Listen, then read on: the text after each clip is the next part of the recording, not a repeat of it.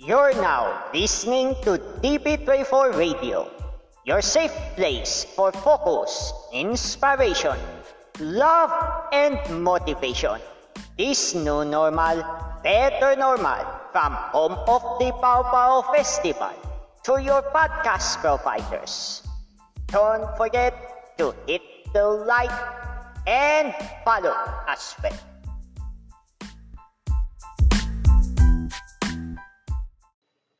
This program is you by Make It Real Studios.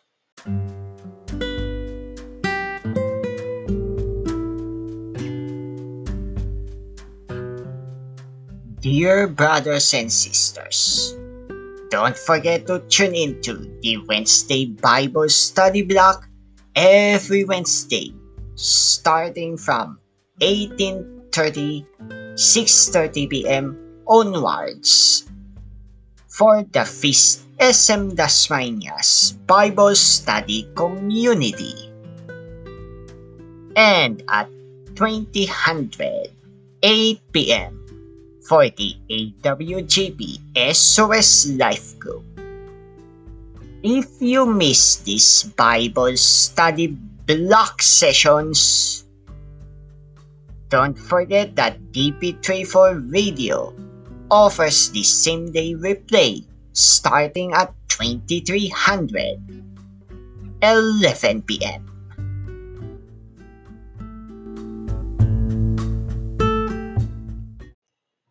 This Wednesday, Bible study block is survey combined with the Feast SM Dasmanias Bible Study Community and AWGP SOS Life Group.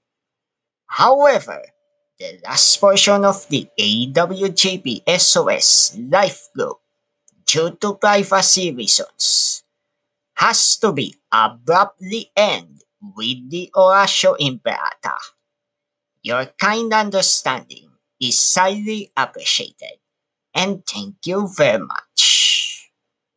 Hello everyone and good evening once again. Welcome pong muli sa atin pong uh, Feast Dasma Bible Study Online. My name is Ben Gracia po with my partner here. Ako po si Ching. Magandang gabi po sa inyong lahat. Kumusta na po kayo? Yes, kamusta po sa inyong lahat? And uh, tonight po medyo mahaba po ang ating gospel.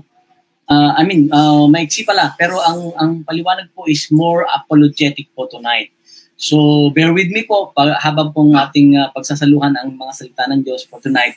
So, before anything else, siguro po um, uh, magkamustahan po muna tayo, Mami. Kumusta po kayo? Uh, it's the first week of February. Yeah. Yes. Febrero na. Febrero na. Mabilis-bilis ng panahon. Ano na ba? Second- Ganun na, ganun. Marami na ako nakita ng gagana. Heart na daw. eh.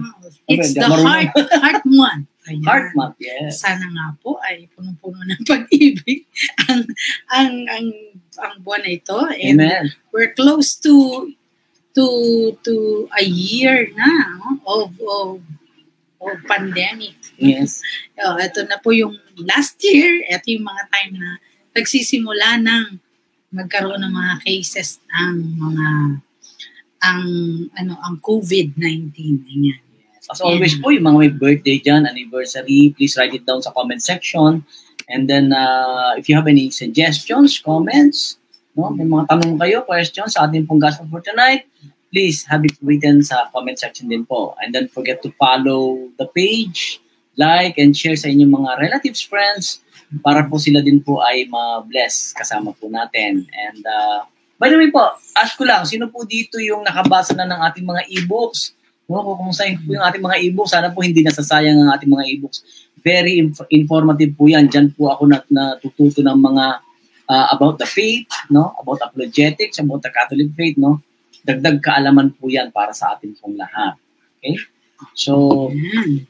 siguro po we could start na para po medyo mabawasan yung uh, tension sa aking dibdib kasi medyo Attention.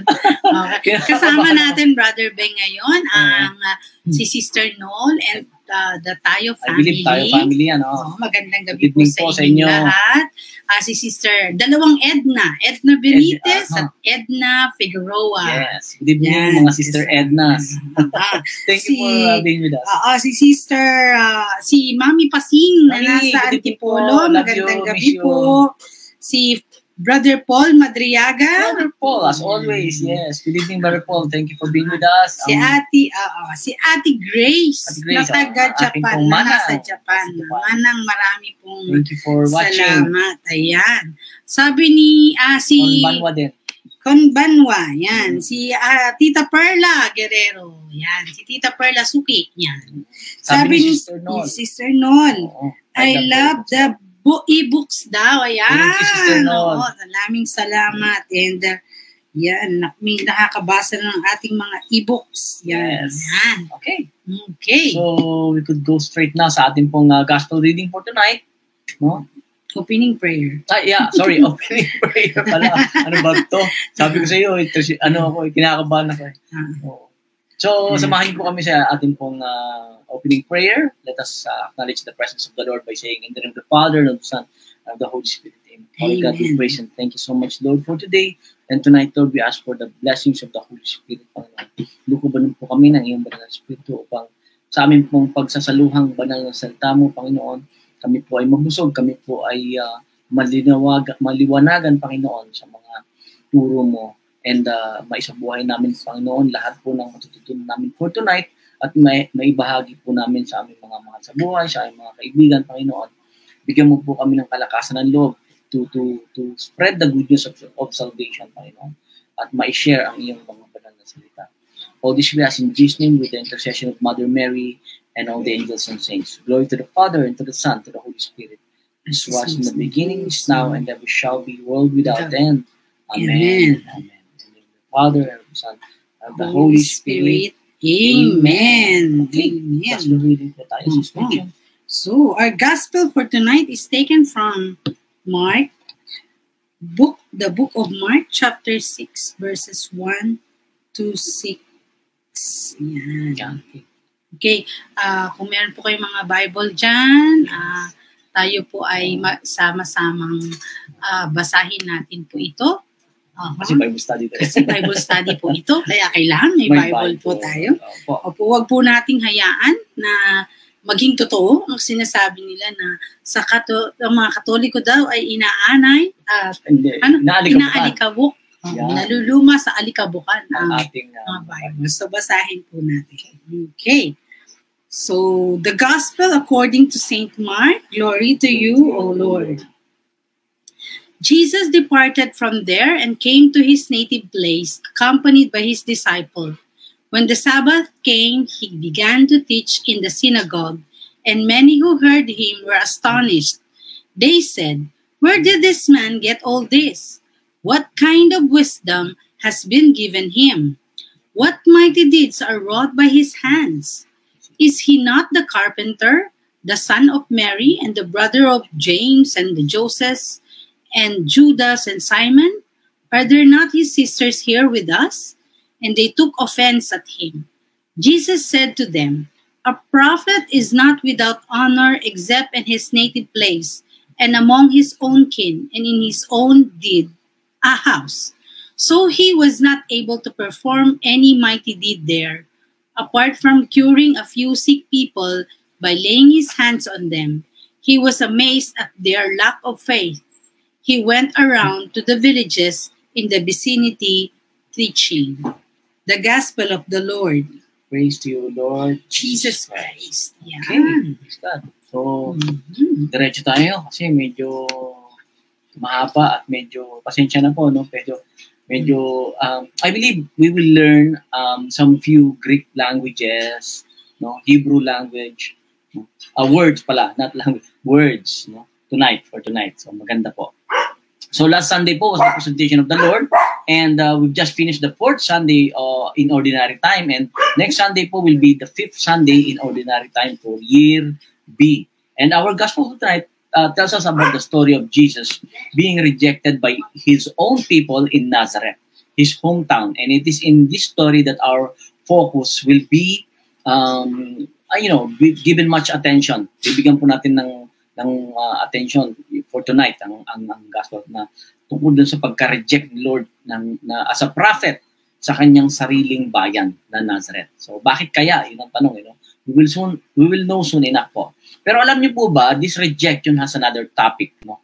Uh, that is equally uh, it needs it equally needs um na um you know attention to no clarification ano po yon well the appearance of the brothers of Jesus no na mention pa yung pangalan. James Joseph uh, Simon and Judas no? Yan yung mga pangalan. Or Jude if you if you would like to use uh, Jude you can translate that into that word that name and also this very topic affects the doctrine the Catholic doctrine of Mary's perpetual virginity no? Teka muna no? Akala ko sabi ng simbahan walang kapatid si Jesus. Pero bakit ngayon sa Bible nung binasa natin meron pala apat pa at hindi lang yon binanggit din na meron din siya mga kapatid na Baba. babae. Grabe, no? So, hindi pala totoo, no? Yung uh, uh, doctrine ng uh, perpetual virginity ni Mama Mary.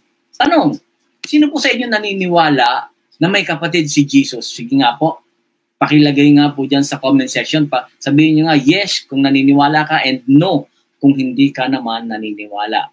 Pero wag ko kayo mag-alala ano pa. We will we will try to uh, shed uh, light on on on this issue tonight. No?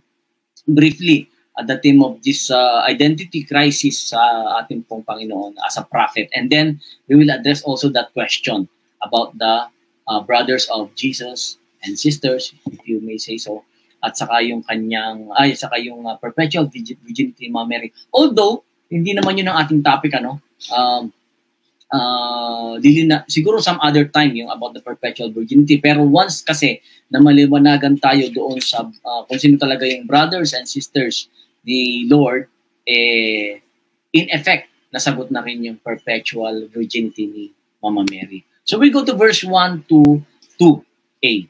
No? So Jesus turns, returns to Nazareth. Lit, sa literal Greek po, no, the first word that we will learn, the Greek uh, word today is patrida. No? Uh, that's the Greek word that was used here, uh, meaning his fatherland. Eh ano ba yung pinagmulan ni Lord? Yung, uh, saan siya pinanganak? Of course, this is Nazareth. No? So, yun yung hometown niya.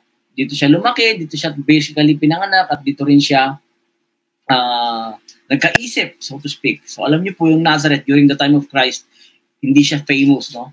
It's it's a small uh, farm ta, uh, up on a hill and and, and uh, it's far from the mainland trade routes. Hindi siya daanin, no?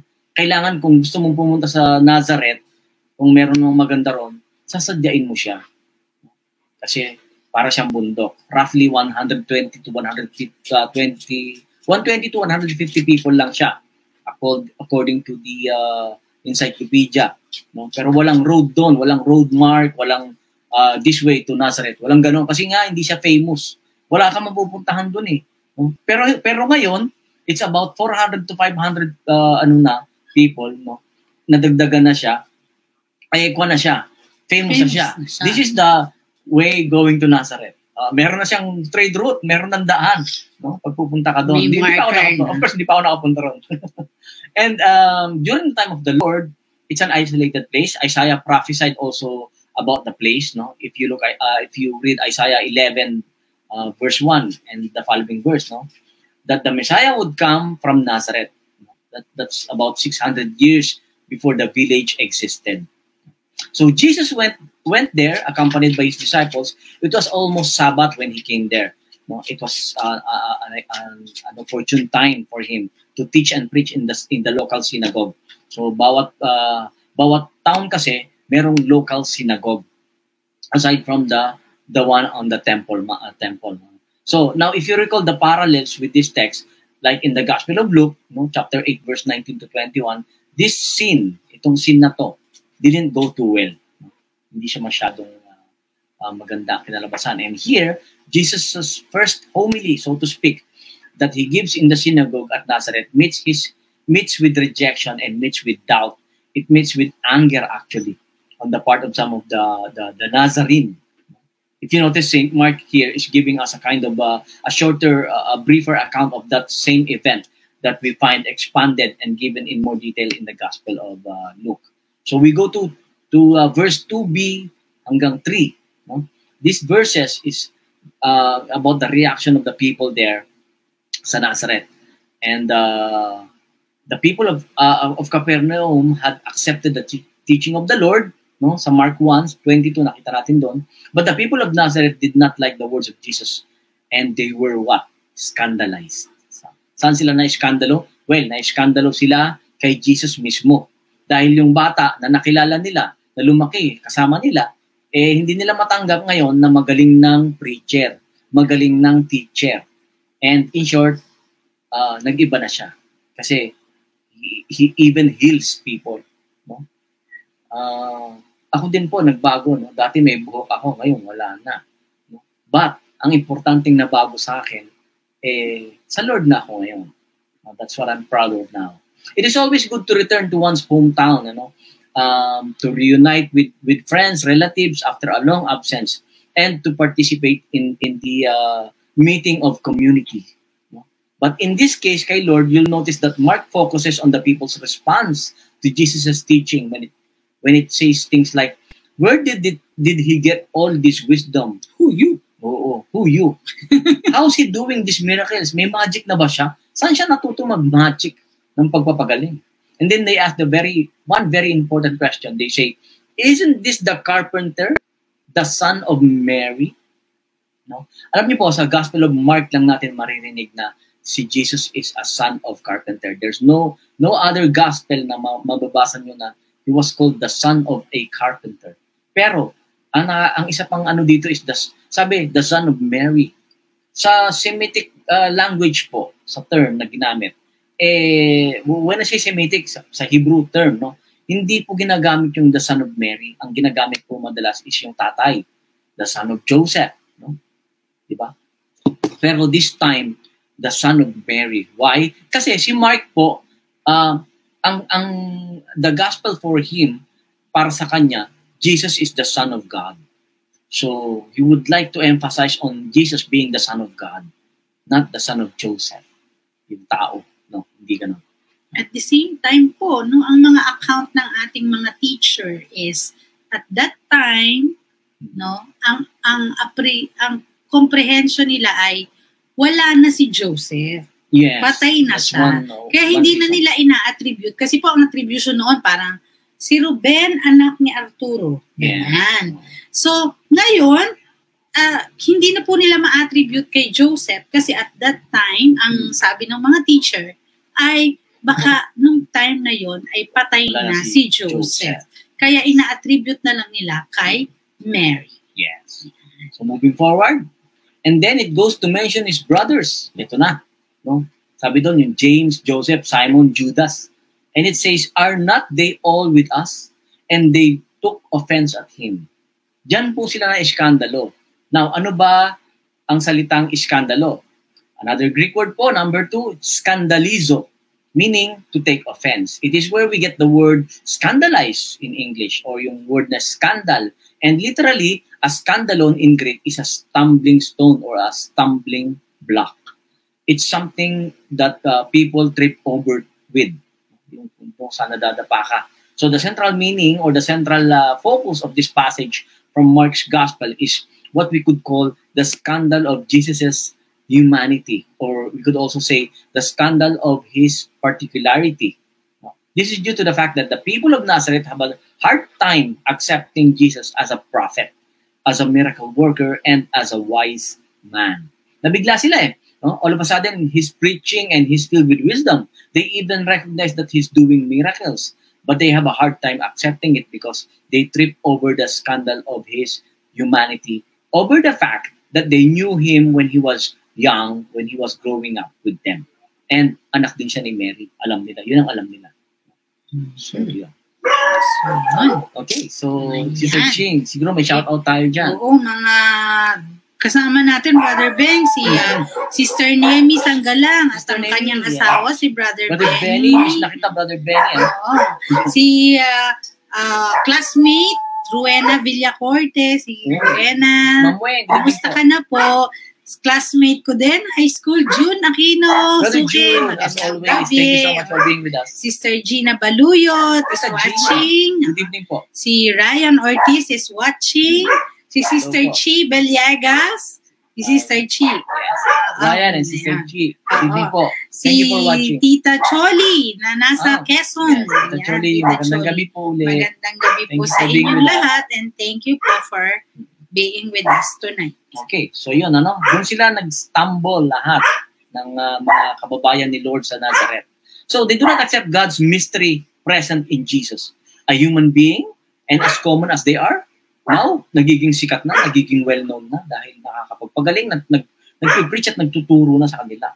So they think that to be able to speak of God, He should be different from them.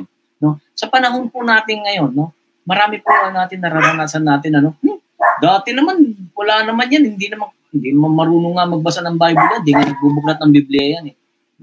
So, yun, yun ang nagiging ah, stumbling block ng mga tao sa mga tao, sa mga Kristiyano na nagbagong buhay. No? Nagiging, sometimes tayo nagiging stumbling block ng iba. No? Pero I, I'm not saying it's a bad thing, but if, if people see you now as somebody who reads the Bible, go to church, no, and and uh, attend ministry, no, eh, it's a good thing for you. Ang ang the important thing there is we do not forget to share Jesus sa ibang tao.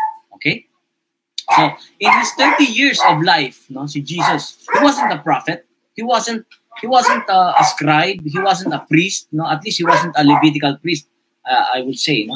Uh, rather, he was a carpenter. He was he was a laborer, and they also trip over that scandal over his identity as a laborer. No, third Greek word po natin for tonight, carpenter, is tekton in Greek, where we got the word architect, or or, or other words like tec- tectonics, or maybe tonic, where we get the word toning. No? I'm Mhm. sorry, it's a joke. Hindi yung kasali. So those English words are de- derived from the the English uh, the Greek root, no, tecton. Uh, literally, uh, it means a carpenter. No? It, could- it could be translated as a carpenter, although uh, sa literal, literal Greek, no, it means a builder, somebody who build things. So you see, when we think of a carpenter, we think primarily of someone who works or who builds things made out of wood. But in Jesus' time, yung time ni Lord, yung tekton po could be someone who build things out of wood or out of stone. Okay po? So, Builder. Oh, it's a builder, a stone mason, no? Katulad ng stone mason. Somebody who would build things from stone because they would use both materials, no? Gagamit, pwede silang gumamit ng stone or ng, ng wood. So, a tekton would, would be the one engaged in that kind of building activity. Isang mason. In other words, uh, he's a tradesman, si Lord, si Jesus. He's a laborer. Isa po siyang laborer. He works in the trade of building. And from that, we can con- inconclusively say that Jesus' life before his ministry was marked by skill and hard work. Kaya kilalang kilala siya ng mga tao sa Nazareth. Diba? Ano to eh? Laborer lang to eh. Bakit nagsasalita to ngayon? Anong kay niya? Anong karapatan niya? So, parang ganon. No? So, si Jesus got a, a very common job na kilala ng mga, alam ng mga tao. No? Ah, kaya nga medyo nag, na, na, nadapa sila doon. No? He became a stumbling block to them. He was like Elijah or Elisha no? na before could perform wonders, miracles, and a divine healer at that. Also, para sa kaalaman po ng lahat, by the way, miracles during the time of Jesus, they were not they were not something uh, common. They were not common in the time of Christ. Even in the Old Testament, no? May mga alam tayo na nag, nag, nag-perform ng miracle like Moses, Eli- Elijah, Elisha, no? They were they are well-known prophets na nag-perform ng miracles but no, uh, most of them na kilala natin from the Old Testament to the New Testament ay uh, like Abraham, Isaac, ano, and and even Jacob. They, they, they didn't perform any miracles. Maraming mga miracles na nangyayari sa panahon nila at sa lugar nila, but strictly speaking, they are not miracle workers na gaya ng mga nauna nating prophets na binanggit. So for Jesus to be performing miracles in his own town at that, eh, napaka un, uh, uncommon or very uh, ano, scandalizing sa mga taong uh, ng Nazareth. Nazareth. Okay, so sa panahon po natin ngayon, di ba? May mga tao din na na ano, kumbaga eh hindi matanggap. Yun nga yung ating pagbabago. So there's an old saying, familiarity breeds Content. contempt. And in our in our ministry, serving the Lord minsan nangyayari po 'yan. Kaya nga sabi ni Lord, a prophet is not without honor except in his own country and among his own kin and in his own house. So yes, familiarity breeds contempt, especially to a prophet, precisely because the people who know them from their ordinary days of existence, nung bata pa sila, eh, ano, um, hindi nila yung hindi nila agad na they are not ready to accept, hindi nila agad matanggap. So may ang tanong is may kilala ba kayong ganito? Meron ba kayong al- alam na ano na tao na hindi makapaniwala na kayo ay nagbago na, na ikaw ay hindi ka na chismosa, no? Na ikaw ay nagbabasa na ng Bible, na ikaw ay ah, mabait na, hindi mo na sinusuntok ang misis mo. Ganon. no? Or, misis, hindi, ikaw ay misis na bago na, hindi mo na sinusuntok si mister. yung mga tipong ganun ba? No? Na ikaw ay kay Lord na. O, di ba? So, go back to the gospel, no? And then Mark goes to on to say something pretty remarkable. No? Sabi niya, uh, he could not do mighty work there except to heal a few sick people. And you know what? Nang makita ito ng mga scholars of the law na nandun, na nandun nung time na yon, no? sabi nila, aha, look, tingnan ninyo. He cannot do mighty works. Therefore, he must not be divine because he was hindered in his ability to do miracles. May limitasyon siya, hindi niya kaya manggamot. Nahihirapan siya. So hindi siya hindi siya Diyos, hindi siya divine, tao lang talaga siya. But obviously, hindi naman yan ang ibig paku- paka, paka, ni Saint Mark sa kanyang ah, gospel no sa context na to ah. So he's he's not denying the divinity of, of the Lord no. Um, what Mark mean, meant here is that throughout the gospel, it's very important that for people to be healed, for us to be healed, for people to be healed, they need to participate in that mirac in that miraculous act through faith. No? Laging may kaakibat na pananampalataya. Di ba? Laging sinasabi ni Lord, go, you have been healed because of your faith. May Dahil sa- gagawin ka. may gagawin ka din. Hindi lahat kay Lord. Kasi bakit po ganon? Kailangan buhayin ni Lord sa iyo sa pamamagitan mo yung pananampalataya at pananalig sa Kanya. Faith doesn't come like in a one click. Hindi po ganon. Kailangan yung Holy Spirit na natutulog sa iyo, buhayin yan. And through that act of faith, doon, kasa kaakibat, kasama doon yung paggaling mo. Okay? Natatandaan niyo po ba yung babaeng dinudugo ng 12 years sa sa Mark chapter 5? Basahin niyo po uli yun, yung babaeng dinudugo for 12 years. Diba sabi ni Lord sa kanya, Daughter, your faith has healed you. Go in peace and be cured of your disease. Tanong, is it her faith or is it Jesus that healed her? Yun ang tanong. Sige nga, sagutin niyo nga po. No? Si Lord ba nag yung si Lord ba nag-healed o yung faith ng babae ang nag-healed? No. Ang answer po is both. No? Both. Sabay po 'yun. May kaakibat po nga sabi nga ni Sister Ching. It's a co- uh, it's a cooperation between God's grace and the human will. Oh, may gagawin po kayo May dapat. Hindi po pwedeng pag humingi ka po ng tinapay, Mm-mm. Babagsak ang tinapay. babagsak ang tinapay. Oo. Siguro po bibigyan ka ng harina, ng konting oil, ng, di ba? Yes, yes. Tapos gagawin mo po yung tinapay para maging tinapay. Amen. So, ganun po yung kasimple yung yung example ko, pero ganun po yun. It has, the Lord will not do things without without our cooperation, without our willingness, without our belief, without us allowing Him to do that. So it's it's the intellect? God's grace and uh, our faith through our intellect and uh, yung yung atin pong uh, believing, assenting and accepting through faith. Yun po yun.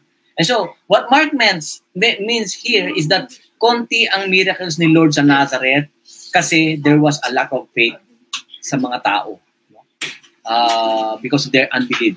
unbelief. He was he was in a sense taken aback by by just how hard-hearted they were. And so, and and and for so many of them, lahat sila they nadapa or nag, nag-stumble or nag-trip over that scandal. No? Naging stumbling block nila si Lord because of his humanity and because of his being a prophet. Aside from that, remember, anong sabi ni Nathaniel kay Philip? Sabi niya, can anything good come from Nazareth? Para bang wala na ba talagang mabuting mag magmumula sa Nazareth? So, yun. So, we go to verse 3 and 6, our uh, last three verses. The brothers and sisters of Jesus. So, ito na. Uh, yung ating uh, heavily questioned uh, topic for tonight. No? Um, Sin, tanong po, sino sa inyo ang nakakaalala when you were young na binasa itong gospel na to and nagtaka kayo, bakit bakit sinasabi nila na virgin si Mama Mary tapos ito pala meron palang uh, mga kapatid? No? Shucks, may kapatid pala si Lord. Ibig sabihin, hindi totoo ang doctrine about the perpetual virginity of Mary. Fake news, no? Or, or false teaching pala yan. Alam niyo po, I remember being being challenged by non-Catholic friends and even family members who would ask, bakit ba kayo mga Katoliko naniniwala na nanatiling birhen si Maria? Eh sa Bible nga binabanggit na may mga kapatid si Jesus na pinangalanan at kasama si Maria nung pinangalanan. So may tama ba? May, may tama naman sila doon, di ba? Huh? No? But before we answer and clarify this issue, just a reminder lang po, we will not be talking about uh, Mama Mary's perpetual virginity, no? Sinabi ko na po kanina. Uh, sa ibang topic na po natin siya iaano. Although we can successfully give light to this, uh, uh, if we can successfully give light to this issue, eh, makakasama na rin yun. Okay. So first, uh, siguro alam na din ninyo lahat ito. But I think pwede nating, uh, for the benefit of, of everyone, eh, uulitin po natin siya tonight. The word that is used for brother in Greek is adelphos. Singular lang yun. Singular po yan. And this word has multiple meanings that have to be determined by context. Okay po. By context lagi. Hindi pwede yung yung uh, pa isa-isang verse lang sa ang pagbabasa ng Bible. Lagi po natin kinukuha sa context. Yung buong context ng Bible. Meaning, hindi pwedeng ng uh, pa isa-isa. Okay? Tapos sabi mo, gets mo na agad. Ay, oo nga, totoo nga, antismis, no? May mga ganun po kasi. Verse by verse lang. Now, the primary meaning of the of the word adelphos is exactly the same as it is in English. It means blood brother. In other words, anak sa parehong ina or magkapatid sa parehong ina.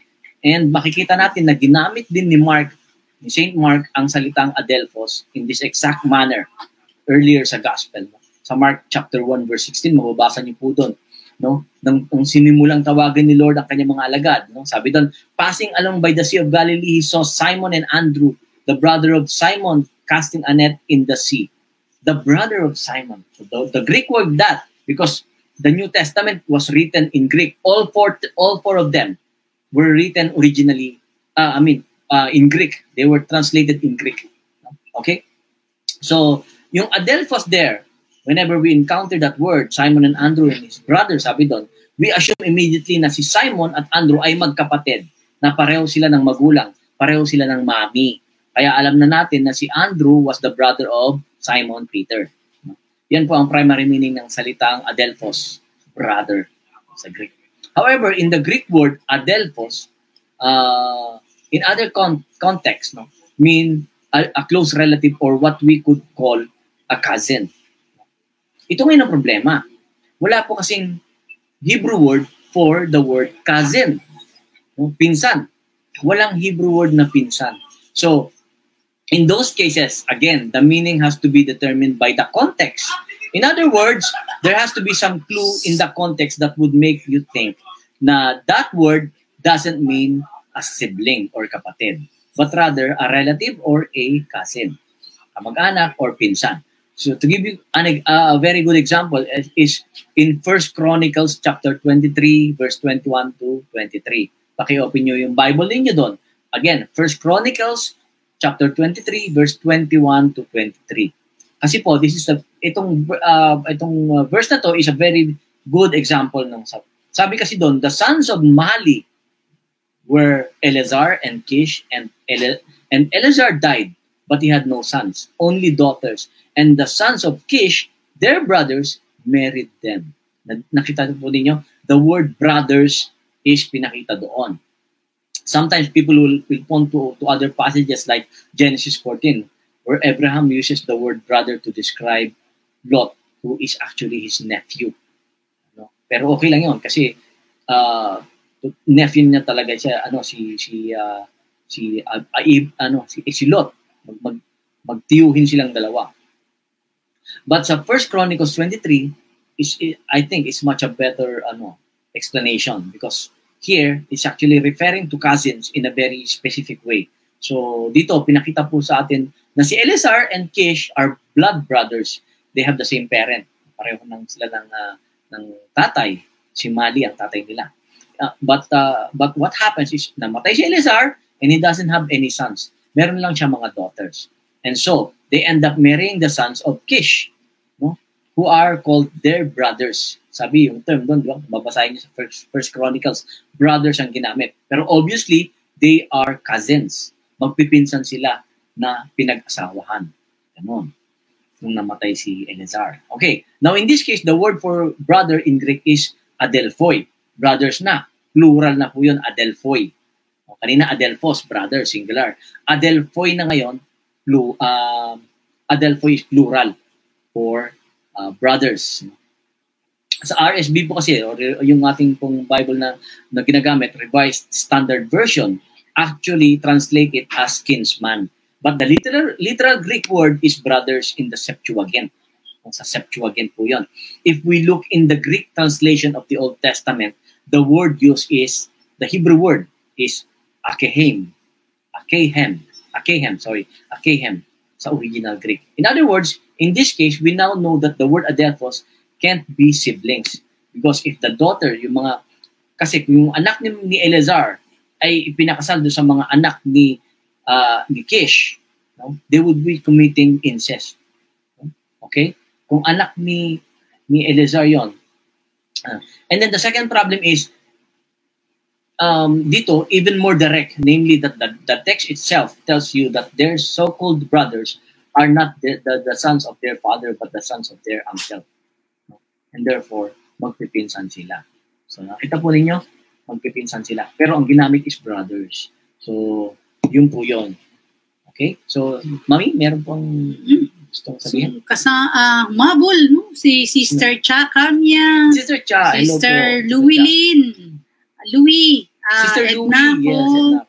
Hello po. Yan. Good, good Sister Nori and Brother Melvin. Sister Nori. At uh, Brother- gabi po sa po, inyong ating lahat. Yan. Si Brother Benny, yan, nanonood siya. Okay. Kasama si Sister Ah, Nemi. Yes. Hello po sa inyo. Ma- Thank you for being with us tonight. So, yun. Ah, at si ah, Sister Kat Malano. Ah, Ayan. Sister Kata. Ang ating ah, head sa youth. Ay, si Tita Pearl also, no? Oo, Tita Perla. Oo, na, Tita na- Pearl. na- na- Hindi po. Sabi niya, may mga tao daw. Ayan, yan, No? sabi niya. Sige nga. May mga tao kasing di matanggap na nagbabago ang kanyang kapwa. Kapwa. Yes. Ngunit dapat na positibo ang pagbabago. Nasa tao na yun kasama ang pananampalataya sa Panginoon. Nasa Diyos ang awa, nasa, tao ang gawa. Amen to that. Yes, amen. Yes. Marami pong salamat. Okay, to go on, no? Nakita niyo po yung established na principle dito, no? Na pag nabasa niyo po yung word na adelphos or brothers sa Gospels, you should ordinarily, ordinarily we will assume na kapatid yon or brother yon, blood brother yon, like in English, no? as siblings. Unless, no, there's something in the context that gives you evidence na contrary yon. Okay? So, ganun po. Laging context, lagi. Context. Hindi lang text. Hindi lang isang verse, dalawang verse o tatlong verse. Hindi. The whole context kukunin po natin para mas maintindihan po natin. It also makes us know that the passages of the Old Testament uh, also uses the word brother. No? Yan sa First Chronicles. No? Uh, to refer to relatives as cousins or some sort of uh, uh, relative.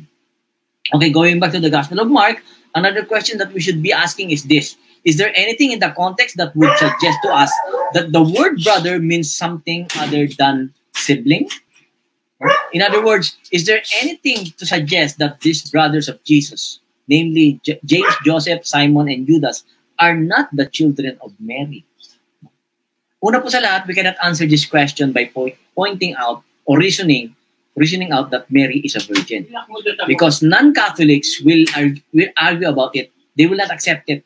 So it's it is also important to be able to point out that there is not uh, that there is not just a, a doctrinal reason for thinking Adelphos doesn't mean brother here, but that there's a literary lit, literal no I mean literary reason for that or exegetical reason in Mark's gospel itself. And what is that reason? Well, sabi nga ni, ni Soriano sa Biblia, no? Biblia ang sasagot. Basa. Two of these brothers, James and Joseph, the, the, the two first mentioned in the Gospel of Mark, uh, sa ibang sa ibang uh, uh, verse, no? Makikita po natin doon sa Gospel of Mark, uh, the sons of, of another woman named Mary, yung um, ano, yung dalawang ito, James and uh, Joseph. They were they Tandaan po natin na Mm, ang mga pangalang Mary, yan, Jesus, yes. Judas, Joseph, nung unang panahon ay mm, isang pera. Oo. ano ang tawag doon? Ah, Common name. oh, common name. Common Common, name yan. Para po ngayon yung Juan de la Cruz. Mm. Yan. Parang ah, ilan ang natatandaan ko nung high school ako sa sa sa 60 namin na sa loob ng klase, tatlo ang Maria Teresa. Apat ang Karina. Oo. Tatlo ang Reynaldo. Apat ang Rodelio. Yung mga ganon. So, ganon po. Ganon yung mga common names noon. At no, ang attribution naman nila ay name lang. Mm. And the father. Sabi ko nga kanina, parang si, si Ruben, anak ni Arturo. Yeah. Ganyan. Ganon po yung attribution. Wala po silang surname. Okay. So, ang sinasabi ngayon dito is, um, yung naunang dalawa, si James at Joseph, was attributed, sabi ni St. Mark, ay na-mention as sons of another woman named Mary. So, kapangalan ni Mama Mary. Yun nga, sabi nga ni Sister Chin, common name daw yun. So, kung bubuksan ninyo yung Mark chapter 15 verse 40, mababasa niyo doon yung sinabi kong patunay na sinabi ni Mark na ito ay sons of another woman named Mary. No? Kasi doon, sabi doon, there were also women looking on from afar, among whom were Mary Magdalene and Mary the mother of James the younger, and of Joses and Salome. So yun. So, nakita po natin, no? So notice, Mark singles out three women here. No? Si, na-mention niya si Mary Magdalene, si Mary the mother of James and Joseph, and then si Salome. And then, in Mark 15 verse 47, buksan niyo po doon yung Bible ninyo, Mark will refer to her again, this woman called Mary, the mother of Joseph. And again, in Mark 16 verse 1, buksan niyo po doon, he will call her Mary, the mother of James. Anyari dito? No? Di ba? Well, here, both Catholic and Protestant scholars and commenta- commentators of uh, the Gospel of St. Mark, they both agree and recognize that when Mark refers to James and Joseph, these two brothers in Mark chapters 15 and chapter 16, these two are clearly the same two, same person, James and Joseph, that Mark referred to in chapter 6 sa ating pong gospel for tonight, the brothers of Jesus. So he introduces them here without any explanation. Kasi ina-assume ni St. Mark na, na marirecall ng magbabasa itong dalawang figure na to no, sa early gospels niya. So now the, question becomes, who is this woman Mary? Pupunta ngayon tayo dun sa Mary para patunayan natin na ibang Mary ito. No? Because this one is also at the foot of the cross. So how do we prove that she is their mother? Ni James and Joseph. St. Mark de- identifies her as one of the women who traveled with them from Galilee. But what scholars have pointed out, yung mga scholars ng Bible, they pointed out that she cannot be the same woman as the mother of Jesus because in Saint Saint Mark sa Saint, sa Gospel ni Saint Mark po, pagka sinabi niyang Mary, the mother of Jesus, ganun ang lagi, ganun lagi ang mentioning niya. Kaya pag Consistent sinabing, siya. oh, consistent siya. Kaya dapat kung nanay din ni ni James at Joseph si Mary, dapat sinabi din niya na James and and uh, Joseph the mother uh, And their mother. and their mother Mary. Dapat laging ganun. Kasi the mother of Je- Mary, the mother of Jesus, lagi niyang binabanggit yun. Ini-specify niya, ini-stress niya lagi yon para hindi malito yung mga nagbabasa. So the, the, other, the other evangelists, gospel evangelists, they do the same thing. No? Obviously, to refer to, to Mary as the mother of Jesus. Or to refer to Mary, uh, to another Mary, the mother of James and Joseph. Okay. So and so when we you put these two things together, Mark 6, and then uh, uh, you go to Mark chapters 15 and, and chapter 16, no? na kung saan eh, tinawag silang children of this other woman no? named Mary, it becomes really clear that na the word brother has to mean something other than sibling na pwede siyang gamitin sa ating sex susunod na definition. And what is that? It brings us to the second definition that they must be relatives of Jesus. They must be cousins. Kaya lang nga, sabi ko nga sa inyo, walang word na cousin ang mga Hebreo. So if you go to Mark 6, you will find the obvious answer there. But only if you read it in its original written language. No? Because hindi mo siya makikita sa English. No? Sa verse 3 po of that chapter, no? Mark chapter 6 verse 3, Jesus responded to the scandal of the community by saying he uh, um, that a prophet is not without honor except in his own country and among his own kin.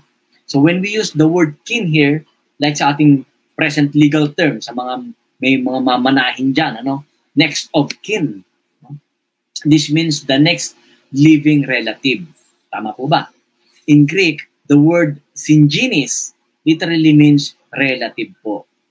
But it can also be translated as cousin. So that's a Hebrew word syngenes. For example, the old King uh, sa King James version po ng ng Bible or sa or sa Douay Reign Douay Reigns ng Bible no. Uh, they use this word to refer to Elizabeth, the cousin of Mama Mary. No, na, maalala niyo po doon yung si Angel Gabriel appears to Mary. Sabi niya, Elizabeth, your syngenes, your cousin, meaning, is now with child. And we all think of Elizabeth as Mary's cousin. Mary's syngenes. Okay? So but in tonight's gospel, we miss that that point because nakafocus tayo sa pagpapakilala doon sa mga kapatid ni Jesus, no? Yung mga uh, itong mga nag-reject sa kanya, including James, Simon, and uh, uh, Joseph and Judas. Hindi lang sila tinawag ng mga kapatid niya, but they were also mentioned as those who are among the Nazarenes. So ngayon, if we replace the words of Jesus, a prophet is not accepted among his cousins, among his syngenes, among his relatives. Again, the Greek word is syngenes po. Is not accepted by his cousins. Okay? In summary po, no, malapit na po tayo matapos, um, what we're saying here is that Mark's gospel itself and Jesus' own words gives us reason to believe that when Mark mentions the brothers of Jesus, he is not referring to children of Mary. Notice also that nowhere in Scripture that they were called sons of Mary, but uh, but are just called the brothers of Jesus. Because if that's the case, eh, ibang ibang ano na po yun. Ibang uh, ball game, ika nga. Mark's gos- gospel itself never calls these brothers of Jesus or sisters of Jesus as the children of Mama Mary, but rather gives us the evidence to believe that these two, the two of them, James and Joseph, are in fact the sons of another woman named Mary. Okay? So just one last observation po bago po ako mag uh, mag-goodbye sa inyong lahat because I think this is really important. This is from the Gospel of St. John, chapter 19 verse 25. Paki-open niyo po ano. John chapter 19 verse 25. Sabi po doon, John actually makes clear that this Mary that's at the foot of the cross, na itong Mary na nasa foot of the cross is Mary, the sisters, the sister of Mama Mary. So nakita niyo po, Mama Mary's sister, who is also the wife of Clopas. He, he, he identifies her as Mary, the wife of Clopas. What's fascinating about this is that if John's refer, if we say John is referring to the same woman as Mark, we we know from early uh, church history, like si uh, Eusebius, no, that Cleopas was regarded as the uncle of Jesus. and the father of James and Simon, who are some of the first bishop of, of uh, Jerusalem. And obviously, kapangalan din nila yung uh, brothers of Jesus na na-mention sa ating gospel for tonight, which is actually sila yon. So when you put all the evidence together, una si Mark having the ha, uh, having the Mary being identified as the mother of, of James and Joseph, kay Matthew naman identifying that that woman as the the the other Mary, and then kay John's gospel calling her the wife of Clopas, who was at the foot of the cross, which is the uncle of Jesus. Okay, so yun po. And uh, sa tingin ko, this is very important because uh, uh, they, these figures, these two figures, they they were they they are not obscure figures in the early church, but rather rather they are actually very famous because they were the first bishop of uh, Jerusalem. James actually became the first bishop of Jerusalem. Okay? Dahil uh, tandaan po natin, Christianity grew out of Jewish roots. It grew up in the Jewish context. Okay? So in closing po, grabe, our gospel is really uh, uh, pak na, ano, pak na, pak na. Ang haba. Siksik, ligilig at umaapaw po talaga. There's a lot to uh, to learn and discuss sa gospel po natin. Uh, um, tonight, we learned that Jesus, the Messiah, who is revealing himself through his words and actions in the Gospel of Mark, is going to be a prophet who is not going, who is uh, accepted, who is not going to be accepted and will ultimately be rejected by the whole people of Israel and will ultimately be nailed on the cross, no? Uh, who will die and will be uh, risen from the dead ultimately. No?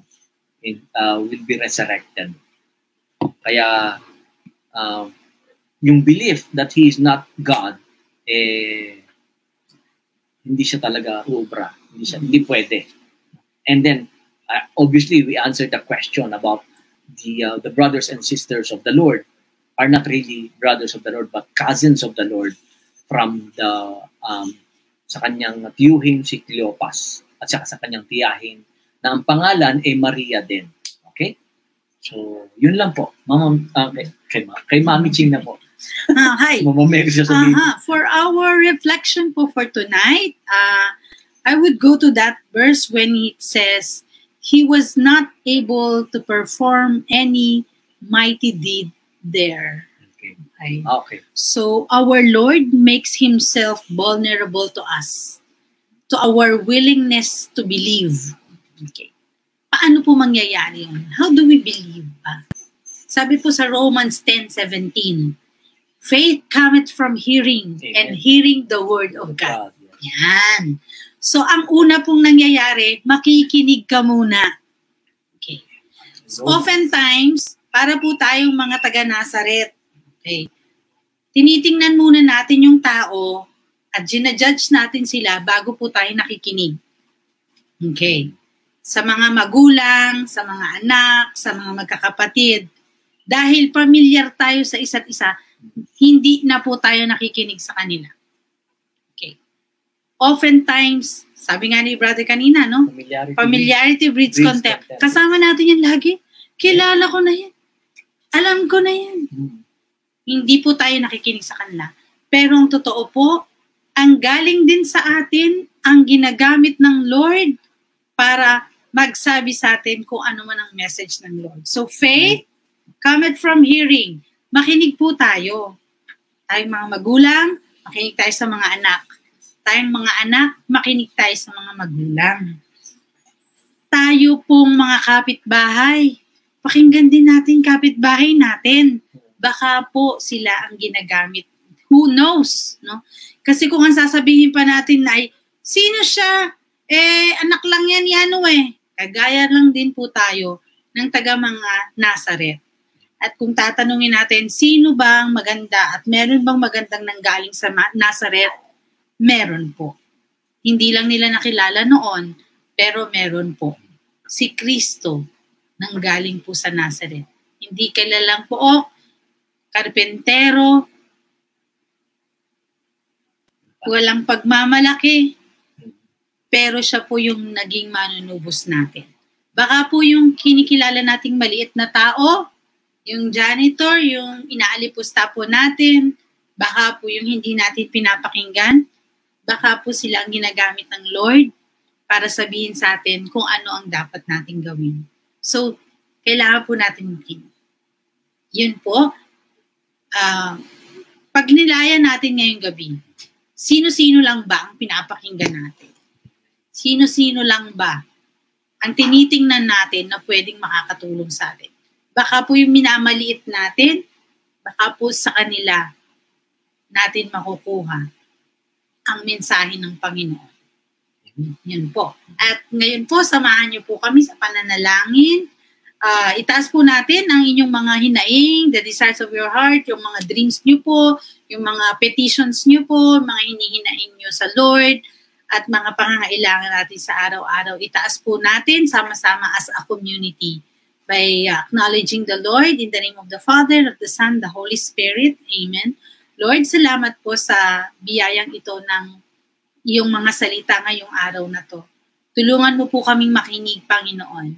Tulungan mo po na i-open namin ang aming sarili sa mga maliliit na, na, na bagay na pagkakataon na tao sa aming paligid na iyong ginagamit upang maging instrumento ng iyong pag ng iyong mga salita, ng iyong pagmamahal, ng iyong mensahe, Panginoon. Teach us, O Lord, to be open to to to to the message that you are sending us to our brothers and sisters, to the circumstances, through nature, O Lord God. Panginoon, hayaan mo na maging open kami sa mga bagay na ito, makilala namin ang iyong spirito na nagbibigay sa amin ng wisdom, Panginoon. At kasama ko po ang buong community ng Bible Study Community na ngayon ay kasama namin nananalangin. Tinataas po namin ang aming mga hinaing. Tinataas po namin ang buhay ng aming mga brothers and sisters na may anniversary, may birthday, may mga pinagdadaanan, Panginoon, may mga pangangailangan pinansyal, pisikal, nakagalingan. Tinataas po namin, Panginoon, ang may mga hinaing, may mga uh, dream, Panginoon, na ikaw lamang nakakaalam, Panginoon. Touch every one of us, each and every one of us tonight, O Lord. Saan man sila naroroon, mahaba ang iyong kamay para sila ay ay, ay hipuin, Panginoon, at talikdan, Panginoon, ng kanilang mga at hindi talikdan ng kanilang mga hinaing Panginoon. We offer to you our lives and may this, your message tonight, uh, open up our hearts to your message by listening, O Lord. All this we ask in the mighty name of Jesus Christ, our Lord, who lives and reigns forever and ever. Glory be to the Father and the Son and the Holy Spirit. As, as it was in the beginning, is now, and ever shall be, world without end. Amen. the Father, Son, the Holy Spirit. Okay, so sana po natut na, na nakapag uh, ano tayo no natuto tayo sa atin. May natutunan tayo kahit pa paano sa ating pong sharing for tonight. Uh, maraming salamat po muli po. Uh, papasalamat kami sa inyong pagsama sa amin. And uh, we do hope to see you again next week sa ating pong uh, Bible study. Mami, gusto ko sabihin. Wala na po. Wala. Marami pong salamat. Salamat Good po. night, see you everyone. again next week. Thank God you. bless. And remember, Wednesday is Bible, Bible Study Day. Day. Salamat po. Sister Pebs, thank you. Hindi ko lang nakita yung pangalan niya. Sister Pebs, thank you.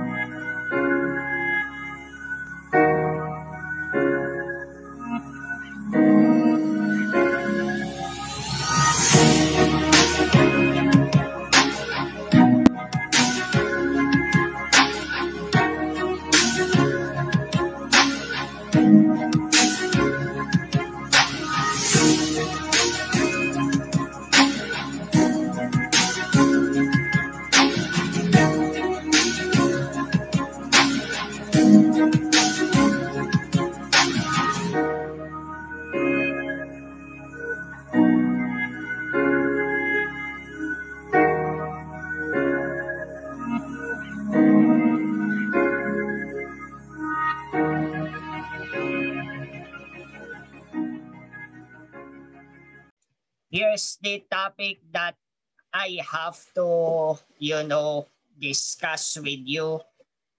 along with some sort of real life experiences that, you know, guys, what I have been going through as a media ministry servant will experience some sort of, you know, pains that would be bearable, hopefully. But of course, without further ado, let's have this worship portion. Would you like to have some sort of intro, intro prayer? Okay, go. The name of the Father, and of the Son, and of the Holy Spirit. Amen. Brothers and sisters, let's come into this kind of a prayer. Heavenly Father, you know that I was so grateful that I could worship and also, you know, provide me with this wonderful talk, a powerful talk that would inspire so many people right here, not only in this life group, but also for those who are watching through FB Live and YouTube. But Lord, guide us in your wisdom, your will, that in this way of sharing, we could have a greater experience. And of course, in Jesus' name, we pray that we could pass this along to our next generation. And this we pray in the mighty name of Jesus. Amen. amen. Amen.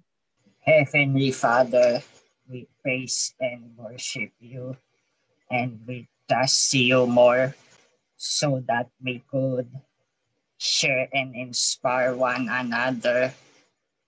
And this we pray in the mighty name of Jesus, in the name of the Father and of the Son and of the Holy Spirit. Amen. Amen. Amen. Amen.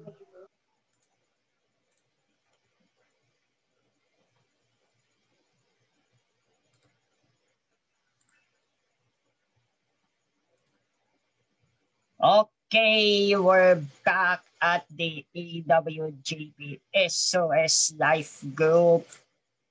Of course, you know what?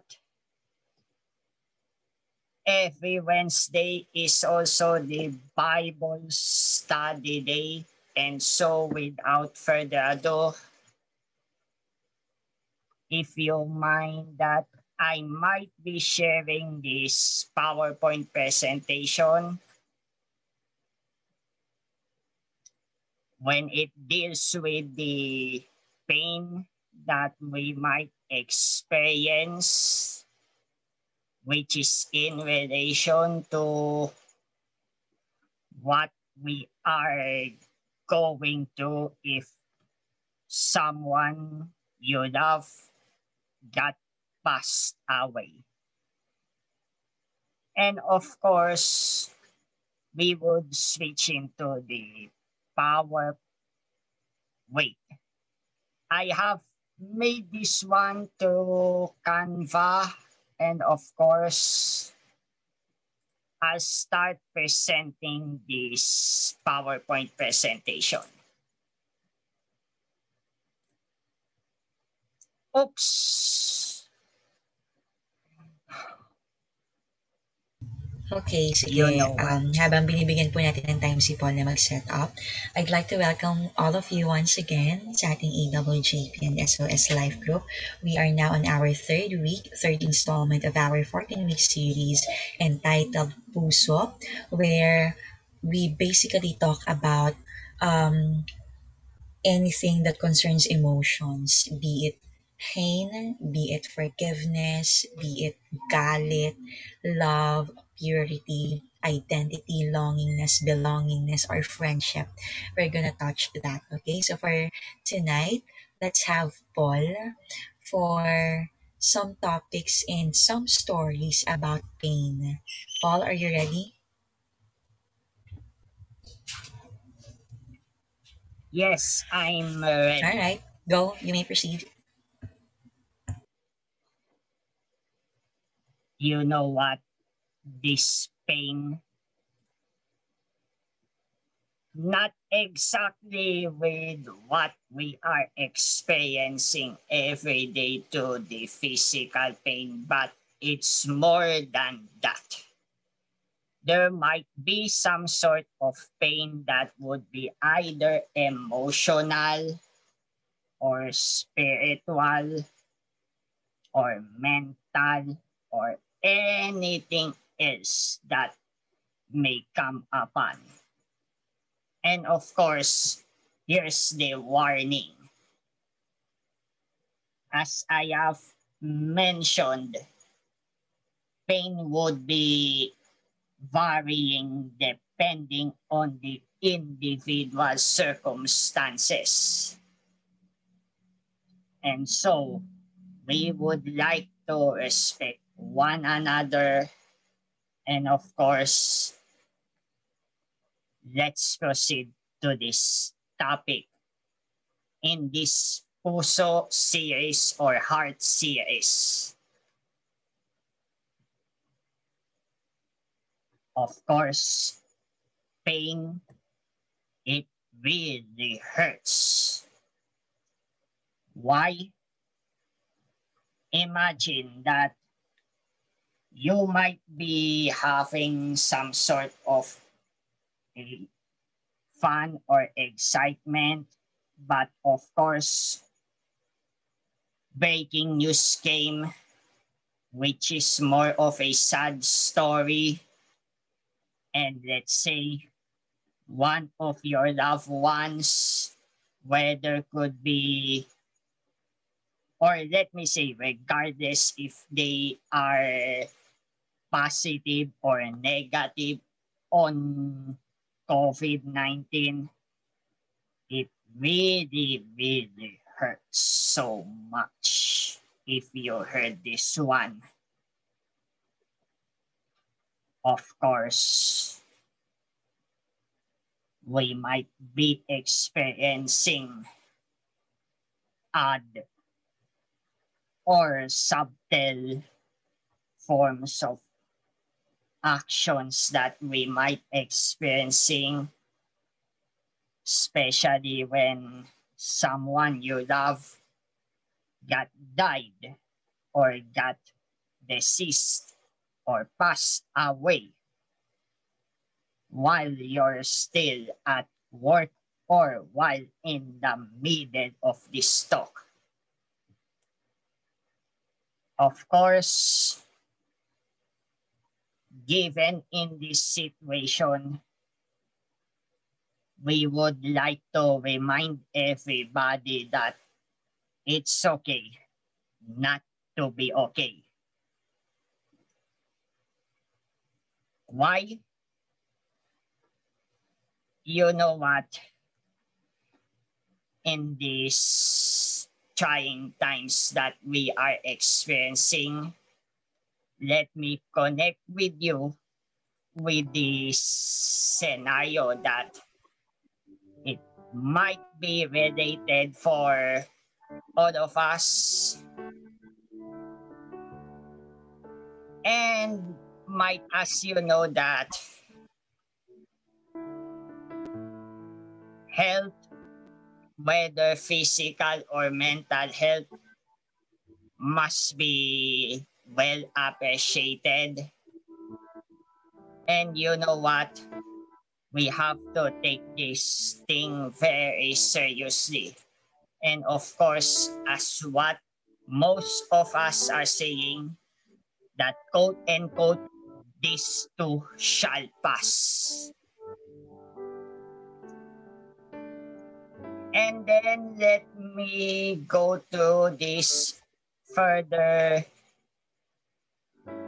lectures or talks that we have to do the process with these grievances or grief that we have to deal with, especially if you're either a broken-hearted or your loved ones got passed away. Of course, here are those steps. First things first, you have to express your grief either in your own words or through written forms. Maybe the journal that is being written somewhere else in your either notebook or a diary. Know that God understands and cares. As a fellow brothers and sisters, me as a Catholic and some of you might be in other Christian churches, should we say that we should want understand not only to God but also to one another as well. And of course, ask and receive help from right people. Of course, we should have to do something to receive help and support from these right people that we care about and receive it right away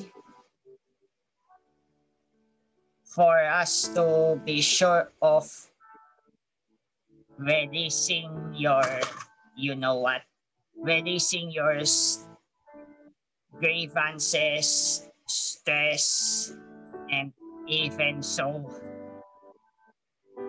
And we should have to receive it with an open heart.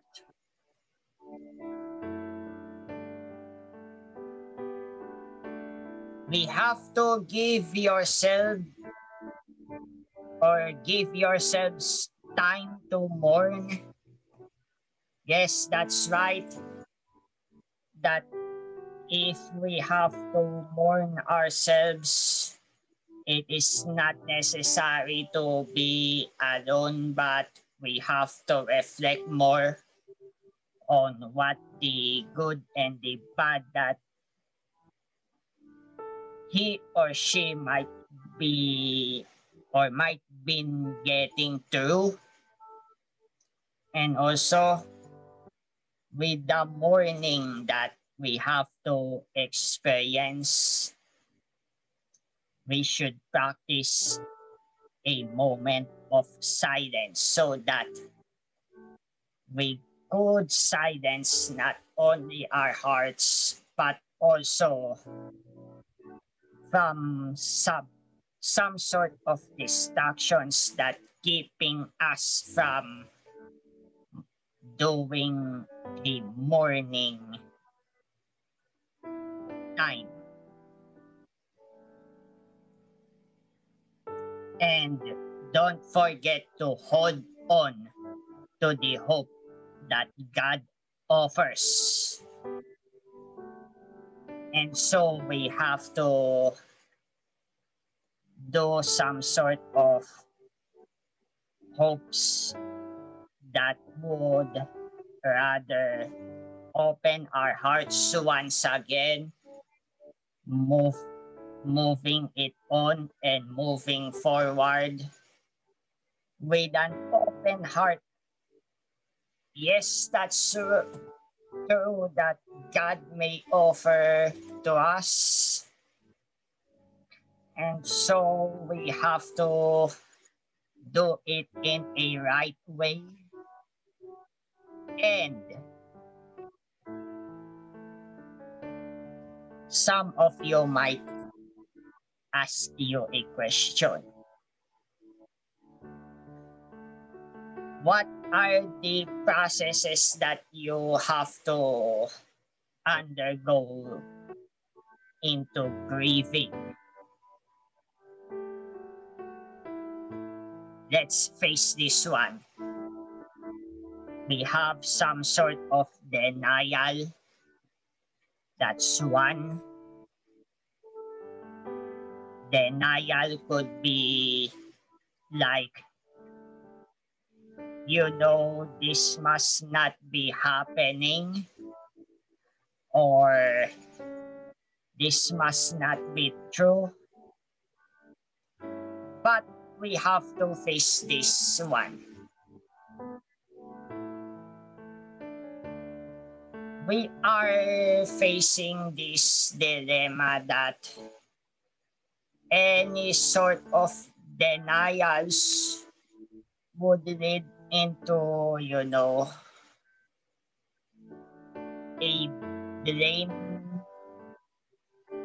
or some sort of other process that might not be into, you know, getting it better. And of course, it is associated with the anger that that truth is for those who are in this state of mourning. He or she might sometimes get angry to the point that they would never let anyone else come in into their lives. And of course there's a bargaining. You know what? In this time that we have to bargain, of course, let me open to these notes first.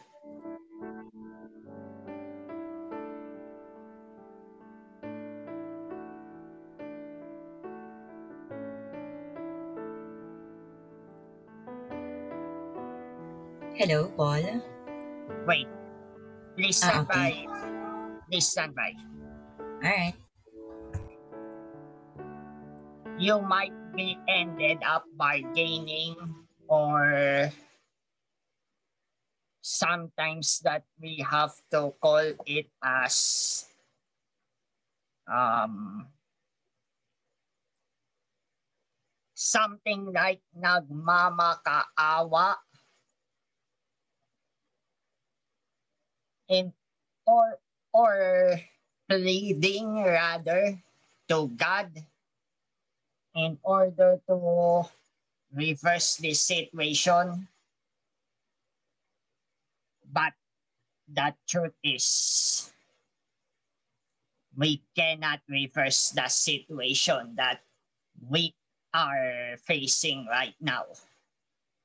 Given that we are at this pandemic situation that everything that happens in the past will never go back or cannot be undone. Of course, if you realize something that maybe something like most difficult things or you might say no choice, then you could face some sort of depressive symptoms. You might undergo some sort of drastic changes like you might not be able to sleep or sometimes you might not be able to go through you know eating habits that may change you might not be able to socialize and of course this comes to my real life story. May I share this with you? Of course, if I could remember these times that I got bullied last to 2016 to online, of course, I I would like to, you know, go through the process of therapy, but they gave me some sort of medications and other things that have a depressing state. And I have to admit this. It would not be easy to recover in most cases. Of course, the times that I was unable to do what is supposed to do. And of course, so sad that it is still happening right now as we speak especially in these trying times. And moreover, with the failures that I have experienced, especially with the solo subject failure that I have been through, plus the incomplete requirements while I'm undertaking such thesis work. Of course, what I'm looking forward here is that we have to accept the reality.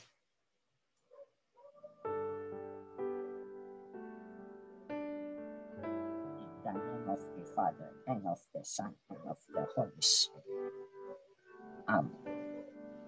Brothers and sisters, in this acceptance to those things that would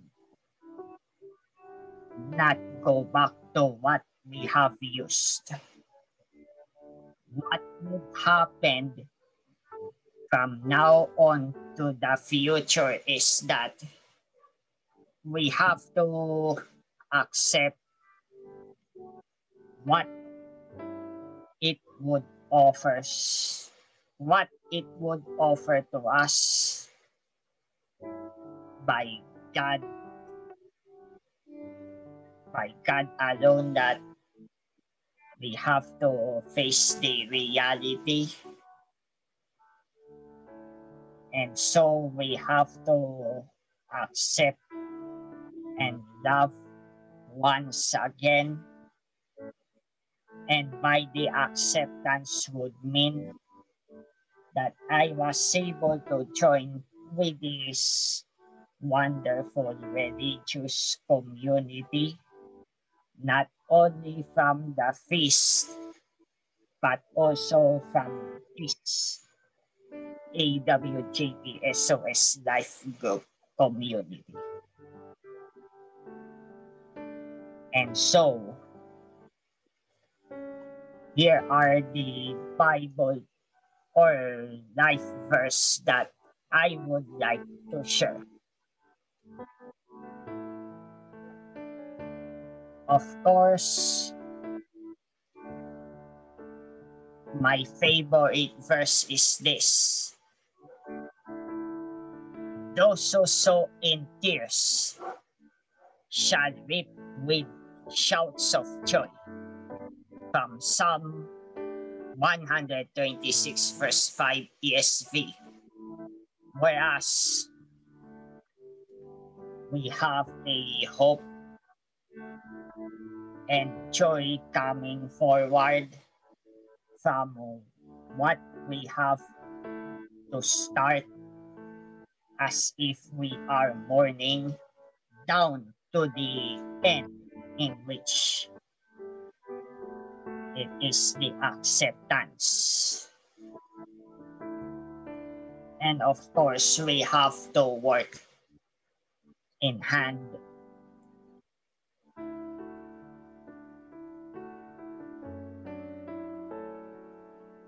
And of course, there's another life verse that I have wanted to share with you. The greatest one among you must be your servant. Whoever makes himself great will be humbled, and whoever humbles himself will be made great. That's what I have realized something else. In this reflection that we have to do, you know what, brothers and sisters, we have to do the rightmost thing that whatever it takes on you and whatever it would be painful it sounds that we have to uphold the integrity and honesty in doing our works. And even so, we are facing such greatest challenge that we have facing right now. Of course, I would rather go to the honest decisions and with this last last minute that I have to share it with you. We have to take this seriously on what we are heading to right now. And so we have to go in this ministry worship part. And sis Ara, please take it away. Ay, naka-inform. ano yan? Well, uh, actually, um, I am really listening sa mga sinasabi ni Paul kanina. And most of it made sense talaga. And thank you for that, Paul. And I know how it was really hard for you. Tapos, ikaw yung nag nag-share ng points, ikaw yung nagte-tech, and at the same time kayo nag-speak, but you pulled it through. Okay, so basically, para lang din po sa mga um, kapapasok lang, we are again on our 14-week series entitled Puso. Okay, on the on our third installment of this, we talked about pain. Yun po yung sinishare ni, ni Paul kanina. Okay, so, um, di ba marami po sa atin kapag may pinagdadaanan tayo, most of the people uh, tend to say, okay lang yan, mga ganyan. O kaya, ano, tumahan ka na nga, o ano yan, matatapos din yan, yung mga ganyan. Parang, yung sinasabi nga na toxic positivity or yung sinasabi nila na tawag dito, um, invalidating your emotions. Well, um, katulad ng sinabi ni Paul kanina, it's really okay not to be okay because God created us with a deep capacity to feel pain. Okay, we are created um, hardwired. We are hard, hardwired to feel emotions. So whatever you're feeling, um, those are all valid Kasi bakit? Ano tayo eh, we are holistic beings. We are physical, mental, we are emotional, we are um, sexual, and volitional, 'di ba? Social din, syempre. So, pag may mga pagkakataon na nakakaramdam tayo ng emotions, that's really normal. Be it galit, lungkot, inis, or whatsoever, those are all valid. Magkakaroon lang tayo ng problem if we stayed emotional. Okay? So, kung ano yon kung okay naman pala siya, kung valid naman pala yung mga nararamdaman natin, how should we deal with it? How should we deal with pain? Diba? So, number one, ito yung sinasabi ni Paul kanina, express your grief. Why? Because many people, parang lumaki kasi tayo sa culture na um, is mahina, mahina kapag nag-expect, nag-express ka ng grief mo. When in reality, when you express your feelings, doon po nag-start yung healing. The moment you started acknowledging what you feel, what you truly feel inside, doon po nag-start yung healing. Okay? The second one, know that God understands and cares. Kapag nakaramdam ka po ng pain, nakaramdaman ka, nakaramdam ka ng, ng uh, kabigatan sa loob, hindi ka po makikidlatan. So it's okay to feel human. It's okay to feel normal. It's okay to feel pain. Alright? Number three, ask and receive help from the right people. Dito kasi papasok yung part na may physical manifestation ang Lord in our lives para maparamdam sa atin that we are loved, we are accepted, um, there's someone na makikinig sa atin, someone na mahal tayo, ganyan siya. Ganyan siya. Pero, huwag ka rin basta-basta syempre pupunta sa kung sino-sinong tao lang. Make sure those are wise. Make sure those are people na, anong tawag ito, makakatulong talaga sa'yo. Hindi yung itutulak ka to make you worse. Okay? The fourth one, give yourself time to mourn. Okay? Wala po tayong hinahabol na, na oras dito. Okay? Though ma- mas marami kang magagawa kapag nag-move on ka na, di ba? Pero, allow yourself to undergo on that process of mourning. Kasi part talaga siya ng process natin. Then next, hold on to the hope God offers. Diba? Um, yung sinasabi na this too shall pass, yes, it, it, it it will pass. Okay? Hindi man sa ngayon, hindi man next week or next month, it will surely pass. Okay? Kasi season lang natin yan. Magbabago din yan. Okay? And lastly, believe that pain is part of life. Baka kaya nahihirapan tayong mag-move on, nahihirapan tayong mag, uh, um, tumanggap ng mga bagay-bagay sa paligid natin is because we can't accept that pain is really part of life.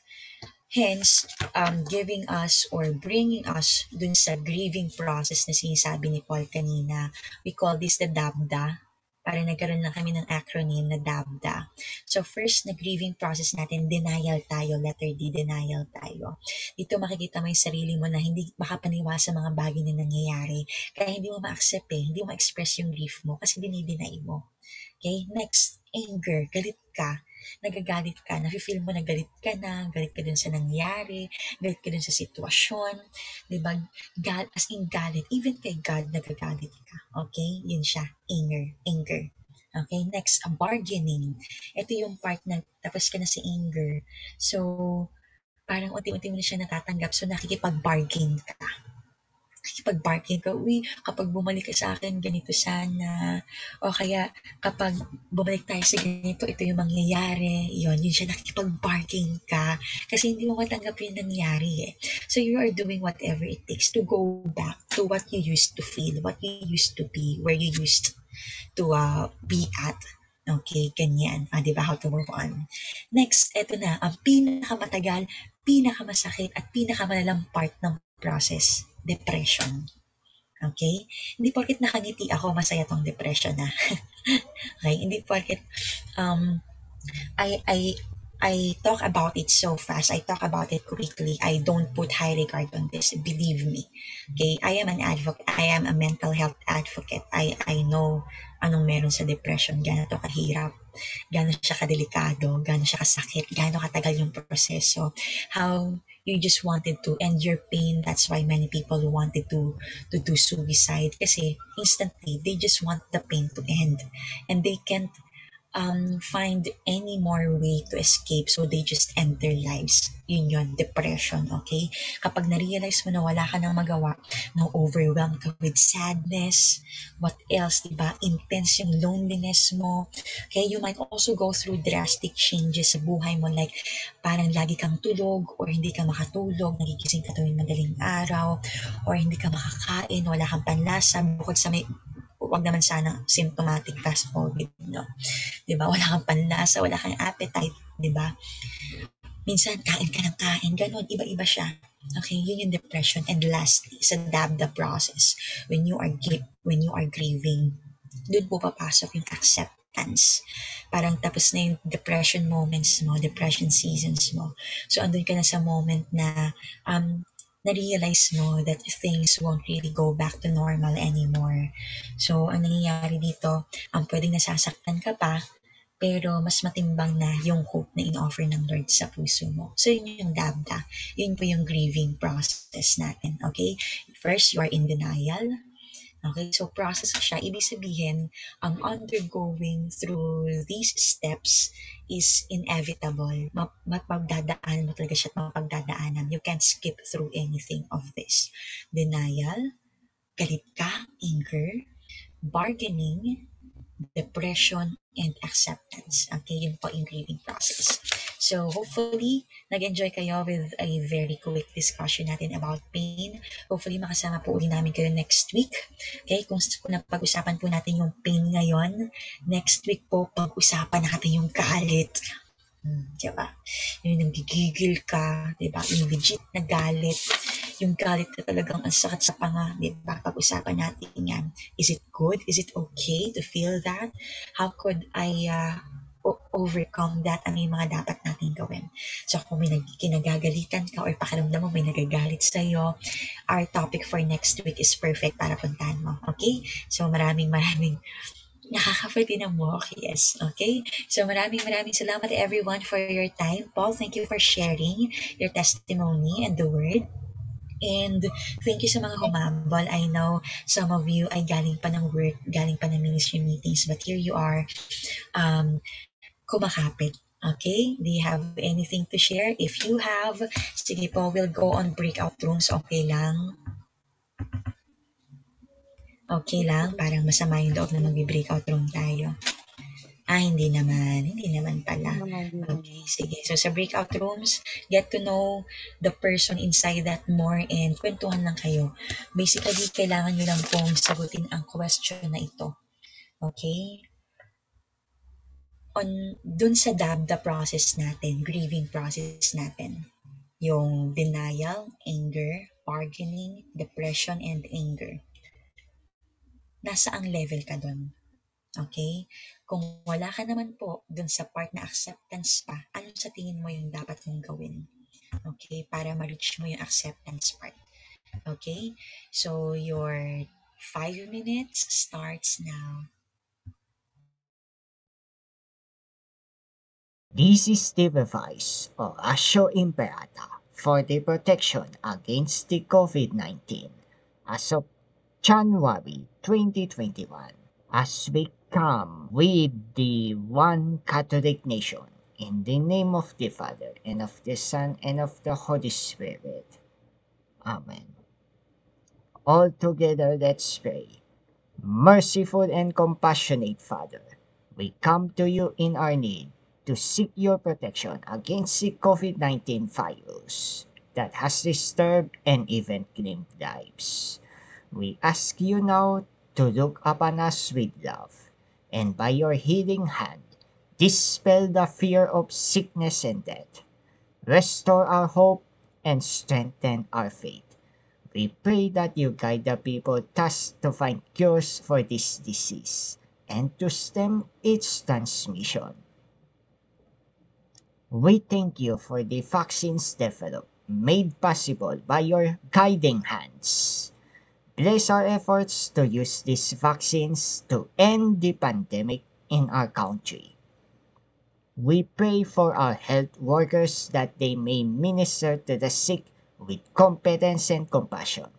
Grant them health in mind and body, strength in their commitment, protection from the disease.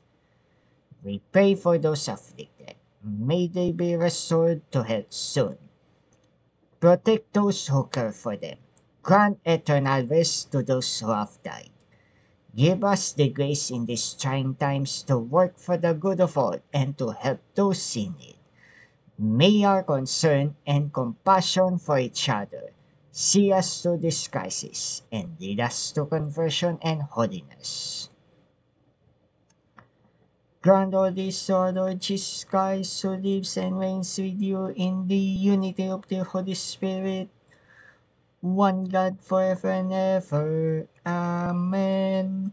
We fly to your protection, O Holy Mother of God. Do not despise our petition in our necessities, but deliver us always from all dangers. O glorious and blessed Virgin. Amen. Our Lady Health of the Sick, pray for us. Saint Joseph, pray for us. Saint Raphael the Archangel, pray for us. San Roque, pray for us. San Lorenzo Ruiz, pray for us. San Pedro Calungsod, pray for us. In the name of the Father, and of the Son, and of the Holy Spirit. Amen.